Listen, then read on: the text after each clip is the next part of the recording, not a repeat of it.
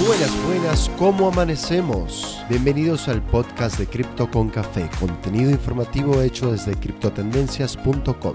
Soy Alberto Blockchain y aquí te traigo las 10 noticias sobre el mundo cripto y la industria blockchain que necesitas para comenzar el día.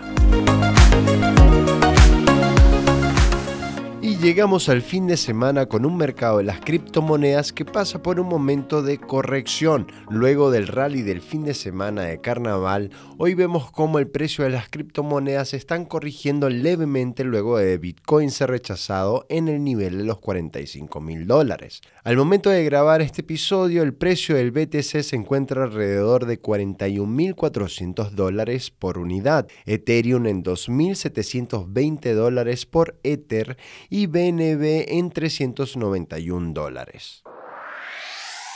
Y entre las tendencias más relevantes del día comenzamos con la noticia de que el gobierno ucraniano canceló airdrop para donantes de criptomonedas.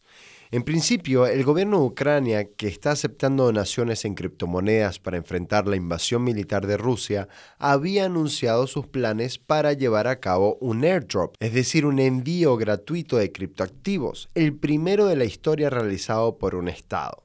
Sin embargo, el ministro de Transformación Digital ucraniano Mikhailo Federov anunció en su cuenta de Twitter que luego de realizar consideraciones al respecto, el gobierno había decidido cancelar la realización de este airdrop. Federov no ofreció mayores detalles al respecto, pero sí indicó que en su lugar anunciará una iniciativa NFTs, tokens no fungibles para apoyar al ejército ucraniano. Hasta la fecha, Ucrania ha recibido más de 47 millones de dólares en criptoactivos como Bitcoin, Ethereum, Polkadot, Dogecoin, Solana y la criptomoneda estable USDT. Momentáneamente la billetera MetaMask suspendió sus servicios para Venezuela. Usuarios cripto de Venezuela vivieron por varias horas un bloqueo de la popular billetera digital Metamask, a la que no se podía acceder particularmente para operar con la red de Ethereum. Inicialmente el bloqueo se había vinculado a medidas de cumplimiento regulatorio por parte de Infura, el proveedor de terminales o APIs de Metamask. Tras las denuncias y difusión de la información, Infura comunicó oficialmente que el bloqueo a ciertas regiones se había tratado de un error de configuración, pero confirmó que dicha acción nacía del cumplimiento de regulaciones en Estados Unidos y otras jurisdicciones. Infura y Metamask señalaron que el acceso había sido restablecido para las regiones que fueron afectadas por el error, como Venezuela. Luego de eso, los usuarios venezolanos reportaron que podían ingresar a la billetera nuevamente con total normalidad. Parlamentarios de Panamá estudian proyectos de ley para legalizar criptomonedas. Dos propuestas de ley que buscan regular las criptomonedas están actualmente siendo analizadas por parte de la Comisión de Asuntos Económicos de la Asamblea Nacional de Panamá. El primero, liderado por la diputada Zenobia Vargas, quien plantea una regulación y legalización de las criptomonedas como Bitcoin y Ethereum, junto a la criptomoneda estable Tether USDT, incluyendo un marco legal para tokens no fungibles NFTs. El diputado Gabriel Silva, por su parte, visualiza un enfoque regulatorio para las criptomonedas y su utilización como método de pago. Silva también propone promover la adopción de las tecnologías blockchain y el reconocimiento de las organizaciones autónomas descentralizadas, conocidas comúnmente como DAOs. Ambas propuestas se discuten actualmente por parte de la Comisión, quien decidirá si se unen para una nueva propuesta o si se aprueba alguna de las dos por separado. Ente regulador de aerolíneas en Venezuela permite el pago de servicios de vuelo con la moneda digital nacional Petro.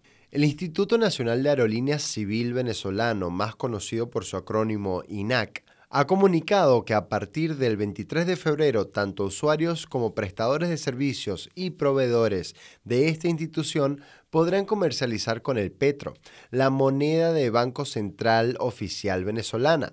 Según expresa la entidad, esta medida fue tomada por orden del presidente Nicolás Maduro, quien indicó que el INAC cobre todos los servicios que presta con el Petro.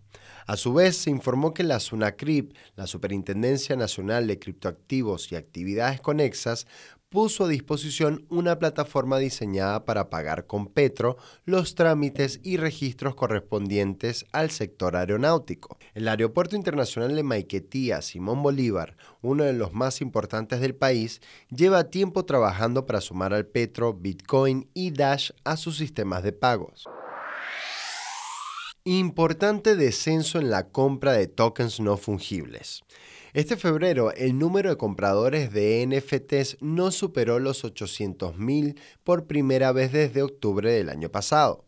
Además, la cantidad de búsquedas de tokens no fungibles en Google se redujo drásticamente. Según datos aportados por CryptoSlam, en febrero hubo alrededor de 796 mil compradores de tokens no fungibles en mercados secundarios, lo que representa un 12% menos que en enero. El total de las ventas marcó alrededor de 2.600 millones de dólares, que corresponde con un 40% menos que el mes anterior. Se piensa que este descenso es completamente natural, ya que el mes anterior fue particularmente intenso para los tokens no fungibles con volúmenes de venta récord que superaron los 5 mil millones de dólares.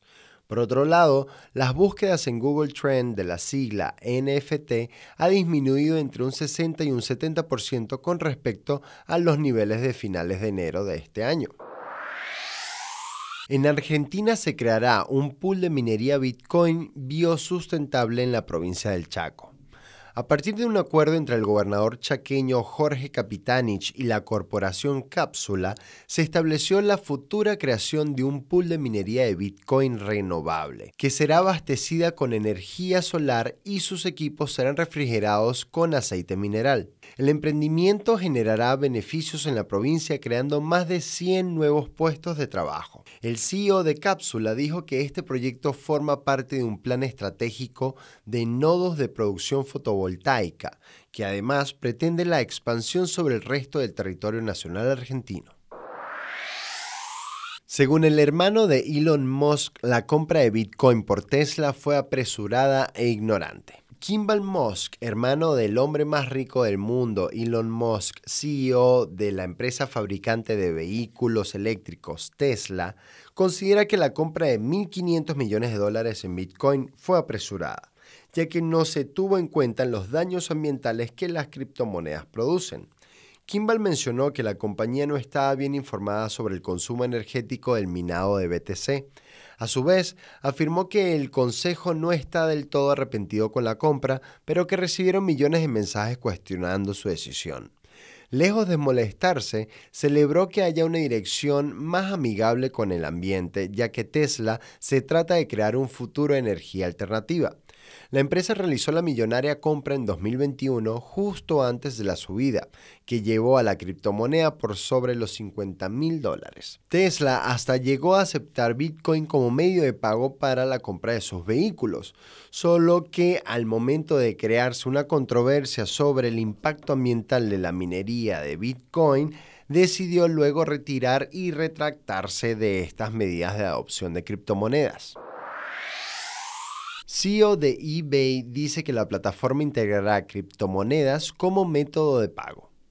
En una entrevista reciente, Jamie Lannon, el CEO de la plataforma de comercio electrónico eBay, aseguró que próximamente podría llegar una integración de criptomonedas como método de pago, como parte de una transición digital de la plataforma. Desde 2014, eBay coquetea con la idea de adoptar Bitcoin como método de pago. El anuncio oficial podría llegar tan pronto como el próximo 10 de marzo, día dedicado a los inversores de eBay. Lanone asegura que esta sería una respuesta a los del comerciante electrónico por adaptarse a los consumidores más jóvenes de la generación Z y los millennials, así como el reconocimiento del crecimiento de los pagos y adopción cripto a nivel mundial. Y eso ha sido todo por hoy. Gracias por acompañarnos en Cripto con Café, tu resumen diario de noticias sobre el mundo cripto y la blockchain que necesitas para comenzar el día. Recuerda visitar nuestra web criptotendencias.com. Síguenos, comparte, síguenos en las redes sociales. Quienes habla Alberto Blockchain. Hasta la próxima.